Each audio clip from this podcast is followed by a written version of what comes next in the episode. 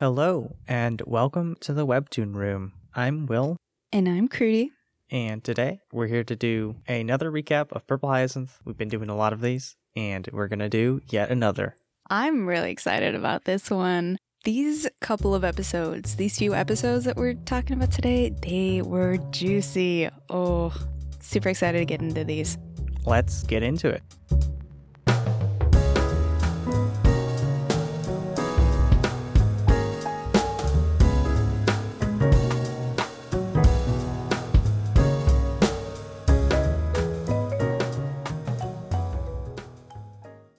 As always, with all of our recaps and most of, actually, most of our episodes, we have a spoiler warning today for episodes 72 to 76 of Purple Hyacinth. We will be discussing events from the episodes, so if you have not read it, or if you are okay being spoiled as to what happens, keep on listening.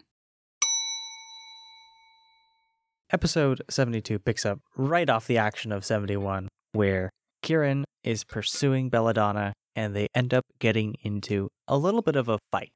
They exchange blows with one another, and it's pretty clear that sparring with each other isn't really new to them. Belladonna and Kieran don't just share a sparring history, they also know each other from way back. Kieran asks Belladonna, Hey, didn't know you were still, keyword on still, in the circus. It's funny because he knows that she's been a part of the circus, so he does have that knowledge about her, but he doesn't know everything. And Belladonna shares during their sparring session that she is one of the circus's founding members and that she chooses her own gigs. So it's clear that she's been with them for a while. And we see kind of later on uh, in some of the later panels that she was one of the Grey Chapel orphans that got picked up, that got I guess you could say recruited by that man in the hat. I'm not sure who this was, if it was the Viscount, but there might have been some kind of a deal that was struck. Kieran goes on to call her a little match girl. Belladonna, it seems, has always been comfortable playing with some kind of fire. She's also pretty comfortable telling Kieran that, of course, she's doing this. It's her choice. She's doing this kind of for fun, it sounds like. Yeah, assassination is still very much her main job. She likes killing people, so, you know, good thing she found an occupation that suits her interests, I guess. Hashtag life goals. Yeah, hashtag career goals, maybe. Not quite. Don't do murder, kids. Um, Murder is bad, MK. Yeah. if there's anything you take away from this podcast recap, it is that murder is not good and you should not do it. PSA. Moving on, though, Belladonna asks why Kieran is there. She's having fun sparring, but now she's cutting to the chase. Kieran lies a little bit. He says he was interested in Tim's sake and wants to know why he got offed by Belladonna. Yeah, Kieran kind of asks the question that we're all thinking why? You know, like, was something happening behind the scenes that we didn't know about? Was this a directive from the leader? Was it just Belladonna being spontaneous? And Belladonna shares that she got rid of Sake because he had become a nuisance, and that was part of what her job entailed is to eliminate all of the nuisances. And in the same conversation, Kieran talks a little bit about his relationship with Lauren, and he lies to Belladonna about her usefulness to him, more as a cover than anything. Yeah, he bluffs that he's got his own plans for Lauren, and this is the bleak bluff that this episode is titled for. He's got his own plans to get rid of her when he's done with her. And speaking of Lauren, she's on her way out of the crime scene when she gets knocked out and abducted by somebody. And that's the end of chapter 72. A lot of this chapter is Belladonna and Kieran fighting. Yeah, it's a pretty light chapter in terms of plot movement. There are still some interesting things that happen. We do get a little bit more insight into Kieran and Belladonna's history, which I think is something a lot of people have been wondering about ever since their conversation in the Grim Goblin. Yeah, we know they're old friends, but we don't really know the extent of that friendship or how deep their history runs with each other. So I think that this was actually very cool to see and get these little hints teased at us, right? And we'll get more in the coming episodes in this arc that we're discussing. But through this, we learn that Kieran knows certain things about Belladonna's background, about her youth. She knows certain things about him.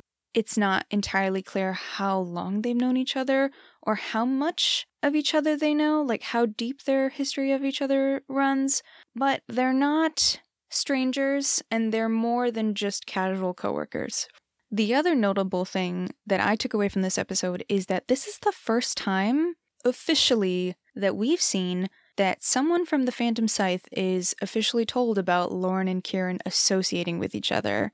We don't know how much they may have known about this beforehand, if they keep tabs on Kieran or Lauren together or separately. But from this point onwards, we know that the Phantom Scythe is aware that Kieran and Lauren are associating with each other to some capacity.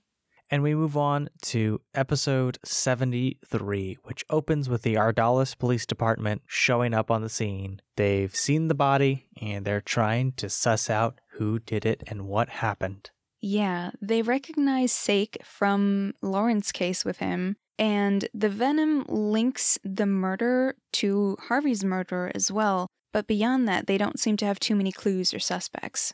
One thing of note, though, about this scene is that Lauren's name gets brought up by some of the detectives. They're not calling her out as a suspect, but they kind of just briefly mention, oh, she would have a good idea of what to make of this. It's kind of a subtle reminder of what Lauren's presence brings to the police force. She is competent, she is intelligent, and she's always got an idea that she wants to follow up with. Shortly after this, we cut back to Kieran and Belladonna fighting, or more at this point, talking it out a little bit. It feels like they're playing a game of ping pong almost. They're kind of volleying back and forth to each other, revealing bits of information here and there, trying to fish out information from the other person in the other breath. It's kind of interesting. But Kieran does reveal that he's the new 11th Precinct mole, hence his interest in Sake, as well as his association with Lauren and they kind of go a bit down memory lane thinking of past infiltration missions that they've done together. Including one where Kieran got shot. And that was their first mission together. It was Kieran's first impression to Belladonna. And this is where we see like a flashback to a younger Kieran and Belladonna. Kieran being shot on the ground, Bella's face is covered. And it's interesting because Belladonna seems senior to Kieran in this moment. She calls him, and you're the promising recruit. So they've definitely, as we've established, got a history together, but Kieran, I guess, was not always the slick purple hyacinth that he is today. Yeah, it's been a bumpy ride for the two of them for a while, it seems, and the present day seems to be no different.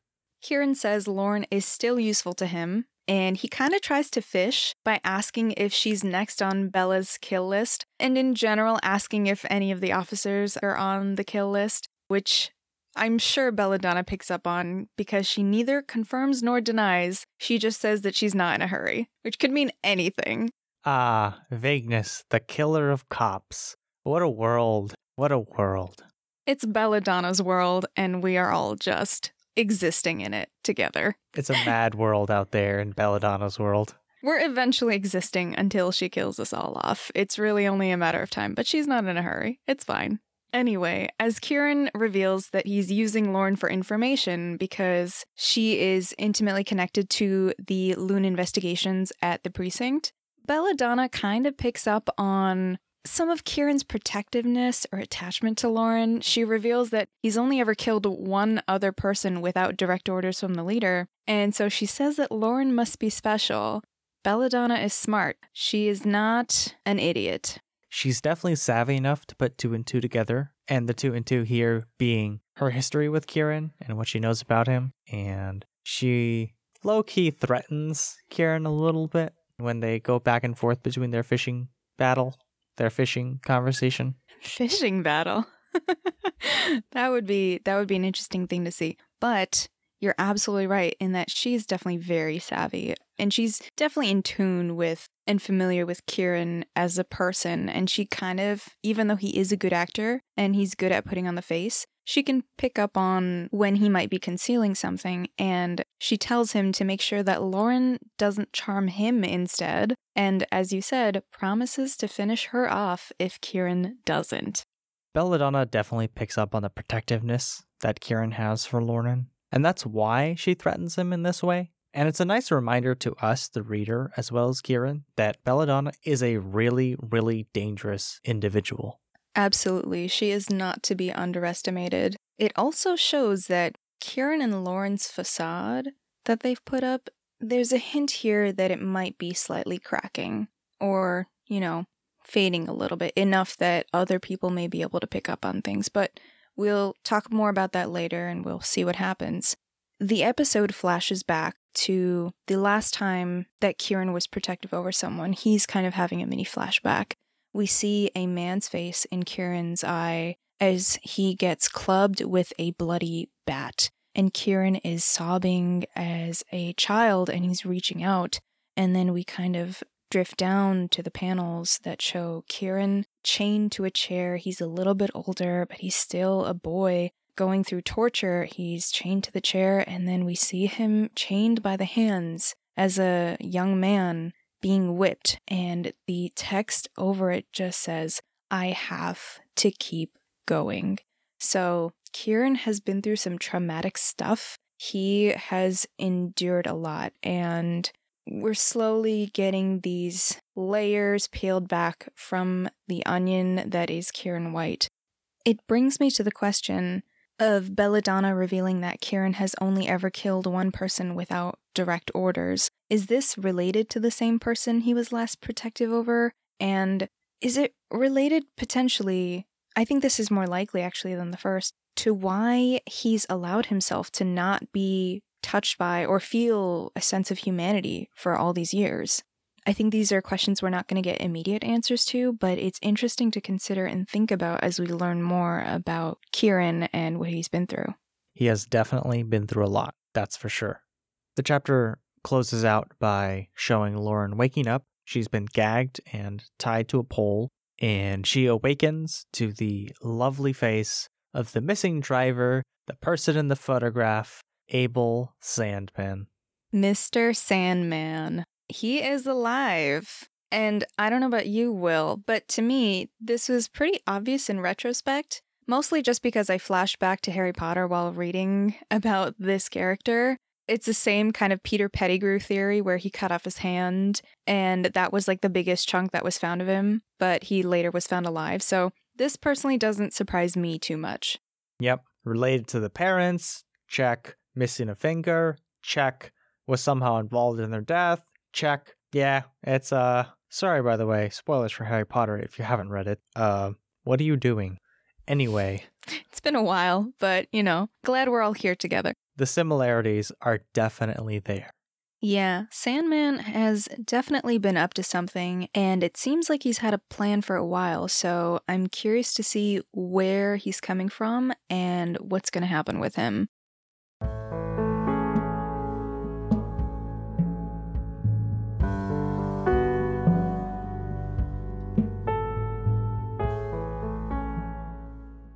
Episode 74 rolls around, and it starts with Belladonna and Kieran concluding their fight. As we mentioned in the previous episode, Belladonna warns Kieran of being so overprotective of Lauren, but she does promise to not kill Lauren right away. And she says something interesting in this section of panels that stood out to me. She says, I can be very patient when something catches my eye, which to me I am taking this as confirmation that Bella's been keeping an eye on Lauren. She's no stranger to what she's been up to, and maybe that's why Belladonna isn't quite so fooled by Kieran's act. Kieran does say something really interesting to Belladonna as he's leaving. It's along the lines of, You and I use knives for very different reasons. And I think it's a great line because it shows us that Kieran has moved on a little bit and maybe that Belladonna is stuck in her old ways. It says a lot about both these characters. Their motivations for choosing blades over guns or firearms certainly is different, and I'm going to be really interested to learn more about these two and about what that difference is and which side of the spectrum each of them lie on. We already have a sense that obviously Belladonna is more outright bloodthirsty than Kieran necessarily is, and Kieran makes more of an effort to keep a moral compass than she does but I'm curious to see where the nuances lay here. Right after the scene, we transition over to Will, who discovers that his long lost brother Raphael is indeed alive and now standing right in front of him. It's interesting because Will is such a composed, put together character for the most part. And this goes back into what we've talked about with him before, constantly striving for perfection or putting up this image of perfection. But here, he is just pure emotion. He is stunned. He is shocked. And it's clear that the appearance of Raphael is really significant for him. He grew up with him. He's the one who played piano with him, maybe even taught him. And we'll have to see exactly what the nature of their relationship was and what happened to lead to this, but it's a big moment for Will for sure. Yeah, Will gets so distraught that Kim picks up on it pretty easily, and she's here listening to the entire confrontation. The episode transitions back to Sandman, who offers Lauren information and a deal. He will give Lauren information about her parents because she has so many questions. Why is Sandman alive? What happened to her parents? What is going on, basically? In exchange for a certain picture, Anslow's picture, Sandman wants to turn himself in and bring down as much of the Phantom Scythe as possible before he goes. Kind of the concept of if I'm going to go down, I'm going to take down as many people with me. And that's the kind of approach that he's taking. And it's interesting because everything that we see from Sandman so far, it's all the truth. None of it is a lie. So Lauren knows that he's being sincere with whatever he's expressing. And it seems so far that his motivations to take down the Phantom Scythe kind of work in tandem with Lauren's. Sandman also pulls out a photograph of Lauren and Kieran together and basically says to her, Hey, I know you're working with the Purple Hyacinth and that you're Lune. It's a pretty big bomb to drop because he's the only person so far, other than Lauren and Kieran themselves, that has explicitly associated the two of them to Lune, and also the first external person to associate Kieran to the Purple Hyacinth. Yeah, it's fascinating. How does he know who the Purple Hyacinth is? That is information I don't think ordinary Phantom Scythe members have access to. Or if they do, how do they manage to keep it a secret? That is a question we'll have to keep asking. Yeah, I'm going to be curious to know the answers to these questions too. Side note, I don't know if it's just me, but I kind of think that photo of Lauren and Kieran that Sandman took at Grey Chapel is going to come back to bite them in the ass. Like, there's a photo out there linking the two of them. They're in kind of a weird neighborhood, and I have no idea whose hands this photo might drop into. I mean, this is just trope 101. We don't know what's going to happen, and I'm a little, oh, I'm on edge. It's definitely a little bit tense because of how damning that picture could be. Oh, I know. Can you imagine? I guess we'll just have to see what happens with these reveals. The other big thing that I took away from this episode is the Raphael connection. We've obviously gotten confirmation that Raphael is Will's older brother, and confirmation as well that he is Apollo. He is the quote unquote blind pianist that we saw earlier with the other circus members. He has a circus tattoo, the common circus tattoo of the tent on his wrist, which I'm taking to mean that he was also likely a founding member of the circus. Because if we remember when Belladonna was chatting, quote unquote, with Kieran during their sparring session, she mentioned that she was a founding member, and in that panel, it focused on the tattoo on her body of that circus. So I'm wondering if that's what that means. In which case, it makes me wonder because a lot of the founding members of this circus they originated from the Grey Chapel slums. That's where they came from. We saw in the flashback with Belladonna as the little match girl and the Viscount or somebody, we don't know who, came up to her to offer his hand as a deal why would Raphael, who grew up in this affluent family and obviously has a different background, why would he be part of the Grey Chapel orphan gang? And is he connected, like Belladonna is, to the Phantom Scythe? These are just some of the questions that I'm starting to ask as we start to learn more about Raphael. And I'm very curious to see how Raphael is connected because I think he is much more deeply connected than just as Will's brother. It's interesting for sure because the next episode, episode 75, opens with Will confronting Raphael, and we get more details as the readers, but we have more questions. We learn that Raphael first left 10 years ago. So, lining up the Grey Chapel orphans 15 years ago with 10 years ago, there's some gap in there. We'll see what happens. But that's when Raphael left. And there was no explanation. He only left a letter behind when he ran away. Will, in present day, is feeling so many emotions. He's demanding an explanation, but Raphael can only say that he's sorry. This entire scene raises a lot of questions for us, but also for Kim, who's still eavesdropping on this entire thing. She is, and you can see that in addition to the questions, she also feels a lot of compassion for Will in that moment. We can see it in her eyes, and I know this is going to come up between the two of them later. Yeah, Kim cares too much to let this one pass her. She does.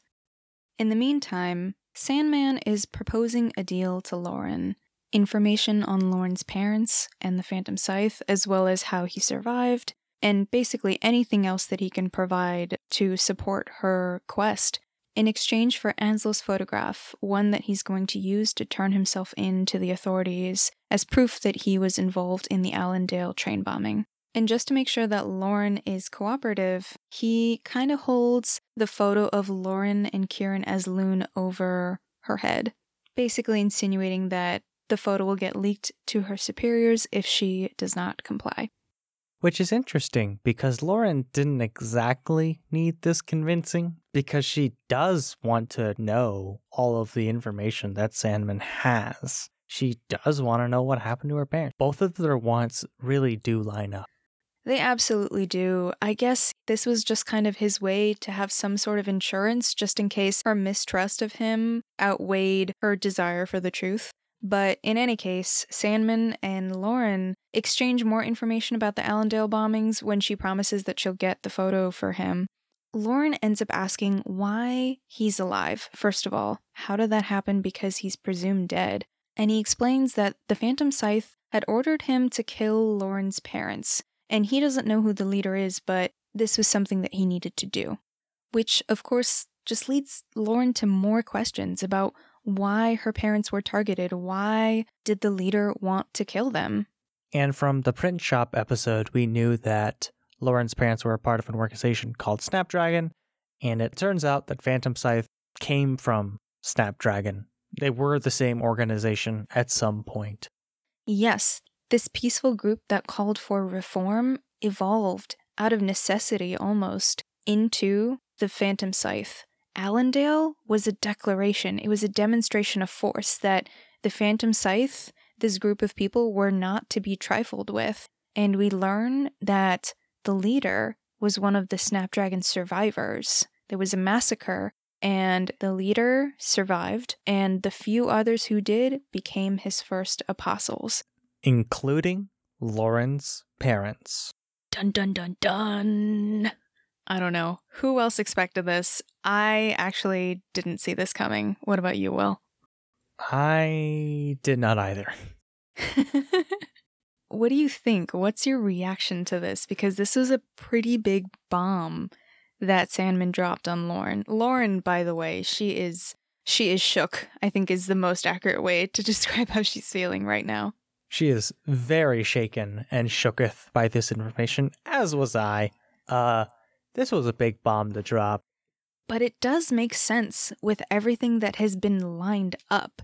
It's really cool because it sets Lauren up to accept a truth that kind of goes against everything she's believed till that point about her parents, about the Phantom Scythe. Oh, it's interesting. Yeah, she's going to have to reconcile that one later, and it's not going to be easy.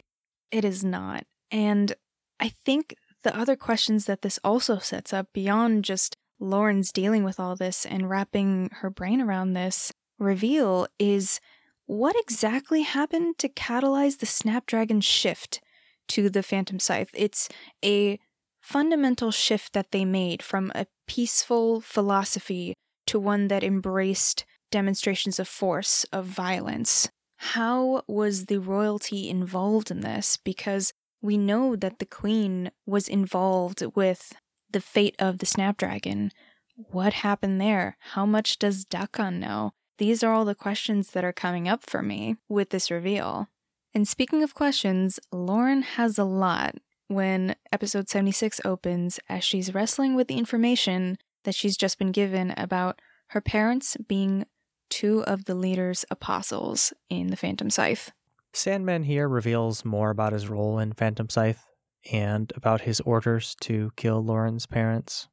It's also revealed that her parents knew their death was coming and that the leader didn't want them around anymore. And it seems like that they just walked into it willingly. I think to me it makes sense because from their perspective, they seem to A, reconcile that their position was inevitable, the inevitability of their death. But I think more importantly, they were very determined to do whatever they could to protect Lauren. And that was their main goal. And if their death prevented more scrutiny against Lauren, I don't know what this may have been, but I imagine they would have taken measures to protect her. I think that was a powerful motivator, and I can see that resulting in the choices they made. All of this information, by the way, is definitely still a shock to Lauren, but Sandman kind of pushes on and starts to talk a little bit more about his own motivations to work with Lauren here. Yeah, Lauren is still reeling through all of this and she's trying to understand why Sandman is doing all of this. Why come to her now? And he wants to help Lauren. It's pretty clear that he's had regrets for a while. I think this has been stewing in him for a while. He regrets what happened to Lauren's parents, that he made her an orphan, as well as all of the bad, you know, and all of the misery that he's inflicted on other families, on other kids. But even more than that, I think Sandman recognizes that something big is about to happen, and he is afraid that whatever comes next is worse than anything that they've seen before that the Phantom Scythe has gone too far with their message and their violence. And this man has been in the organization for some time. He's been doing its dirty work for a long period of time, and he wants to make at least one thing right. As we said, this was kind of coming on for a while. These feelings were dormant, but something happened to him a few weeks ago that changed all of that, that catalyzed this effort to reach out to Lauren to do everything he could to take down people from the Phantom Scythe before he got taken down. Which is especially important because no one leaves Phantom Scythe alive. And he knows this. As Sandman is heading out and giving Lauren instructions on how to contact him, or rather, how he'll contact her, Lauren asks him one last question. What happened to the missing children, the ones that were in the car with him and Robin Delaney? He doesn't know, and she asks him one last one Did he know any of the children in that car? He answers no, but that is the only lie he's told to Lauren this entire time. We see that red text. So many questions off of that. We weren't kidding when we said juicy cliffhangers. What did you think of this episode, Will? What do you take away from Sandman's discussions with Lauren and all of the new information that we got? Lauren is going to have a lot to process, kind of like the beginning of the season, where she had to process a lot of what happened back in season one. But here, Lauren is going to have to wrestle with a lot. A lot of her assumptions about Phantom Scythe and about her parents just kind of got ruined, I would say. They're completely different from her own expectations. I don't know what she was expecting, but we can tell, we know, she knows that this information she got from Sandman was not what she was expecting. I think it's cool. Well, not cool for Lauren, but it is interesting because it brings up these questions of morality, and Lauren wrestling with her parents' morality was pretty big. She was asking herself, did they condone the Allendale station bombing? And it's important to her to understand and know how, I guess, far her parents were willing to go for their message and how far gone they were. We can see from the flashback that Lauren's parents didn't seem to buy into the violence of the Phantom Scythe, but they did join nevertheless. It just kind of leads me to wonder was their motive perhaps to not be eliminated by the leader, or did they not anticipate the Phantom Scythe becoming as violent as it ended up becoming? It's hard to say, but they knew the consequences of what was going to happen that no one survives the Phantom Scythe. They kind of had an inkling that that was going to be the case. Curdy, what are your takeaways for this chapter? A lot of it is the processing with Lauren and the revelation with her parents that Sandman has been dropping, along with that cliffhanger that we'll get into later. But there were a couple of smaller points that stood out to me as well. One of them being Lauren's parents referring to the leader as a him. That narrows down some of the speculations that have been going around regarding the leader's identity. We have a gender. So it may not be Lady A unless there's some deception involved. We'll see. The other one being that line that says, No one leaves the Phantom Scythe alive. Foreshadowing anyone? I think everyone reading the episode cringed when they read this line because we know what that might mean for a certain assassin. Yeah, and Lauren got her fortune told earlier, remember? What card came up? Of course, it's death. And a betrayal. Hmm, these two things seem to line up really well with Phantom Scythe, don't they? it's all coming together. uh, good callback, by the way. I had I had honestly forgotten about the fortune telling, so yeah, it definitely does line up really nicely. What are your closing thoughts for this group of chapters, Will, and where do you think we're headed? There were a lot of points of interest in these chapters. Obviously, the conversation between Lauren and Sandman takes center stage there was a lot, and I mean a lot, of plot details and bits of intrigue that were set up here that I'm sure we're going to revisit in later chapters. Also, we can't forget that Belladonna and Kieran's relationship is deeper and more interesting than we originally thought. There was a lot we didn't know about it beforehand, and we still have more questions, but we did get a couple of answers on that front. What questions do you want to see answered regarding their relationship in the coming episodes? Or in the coming arc, I should say. I want to know more about their history, in particular their early history. There's a lot we still don't know about growing up in Grey Chapel and what that means, and this all ties into the question of the children that are disappearing in Grey Chapel and the missing children that Sandman lied about too. So, if this is all tied together, then oh boy, we're in for something very interesting. Ugh, you brought up a great point, and in just how these two things are tied together, it really does feel like we're lining up all of these pieces to converge into just a big conflict.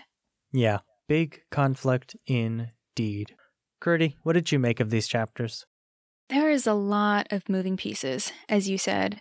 We have the potential partnership with Sandman coming up, which we'll have to see if that actually comes to fruition because I'm going to be honest, I know that they plan to meet two weeks hence. I don't know if that meeting will actually happen. I have no idea if Sandman is actually going to be alive at that point or if he is going to be killed off, and that is going to be kind of another dead end that Lauren is going to have to deal with. I have no idea. We've also got the Raphael question. His connection is obviously deeper than just Will's brother, which we kind of talked about before. I'm curious to see how that's going to converge in with the larger mystery. I'm also very curious as to what's going to happen with Kieran and Lauren's partnership now. It's coming more and more out in the open. First, they outed themselves as quote unquote dating in the police precinct, and now Kieran has acknowledged a connection with her to Belladonna openly. So their relationship is coming under more and more scrutiny. And the other part of this is that now that we have knowledge that Lauren's parents were former apostles, Lauren, we already know, was being watched because of her involvement with Sake and all of these things, we know that the Phantom Scythe is aware of her, but this puts a whole new spin on how much they know about Lauren and how long they've been keeping track of her. She may have been under scrutiny from the very first episode, even before that, but who knows how much Phantom Scythe knows about Lauren and how much they know about Kieran and Lauren. So I'm very interested to see what is going to happen with their relationship and when things are basically gonna start cracking open. Yeah, they've got our eye on her, and if Sandman knows this information, who else does? Why did Sandman lie? What was the point of lying there. And also, does he know that Lauren can detect lies? It's not actually clear. It's not. He seems to know her pretty well. Obviously, he's calling her Ren. He is kind of an old family acquaintance. But yeah, what is up with that lie? I'm not sure exactly what it means because it could just mean that he knows one of the kids, and it doesn't necessarily mean that the kid is someone that Lauren also knows. It could be a kid that only he knows, but obviously that wouldn't be interesting to the story, right? But he also doesn't know what happened to them, so it's kind of interesting to think about. Is one of these kids Raphael? The Allendale train bombing was 10 years ago. He's been missing for 10 years. Hmm. Questions. Strokes beard contemplatively. Yeah, no, I mean, that's a really good connection. I honestly didn't think of Raphael potentially being one of these kids.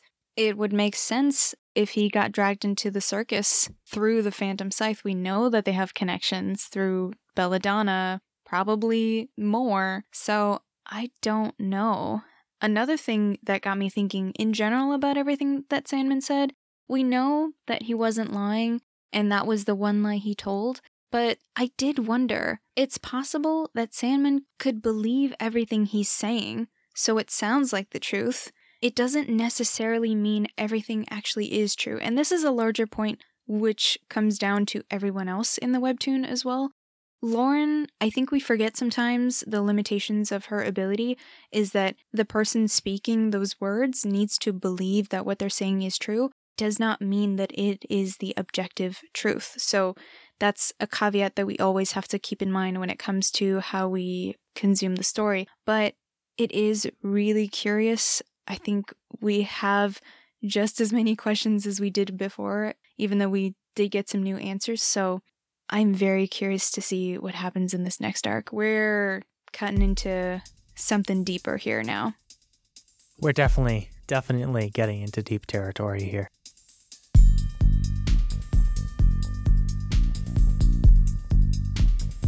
Thank you very much for listening to our Purple Hyacinth recap episode. As always, we do love doing these. We love Purple Hyacinth, and we're here for all of the twists and turns that are to come.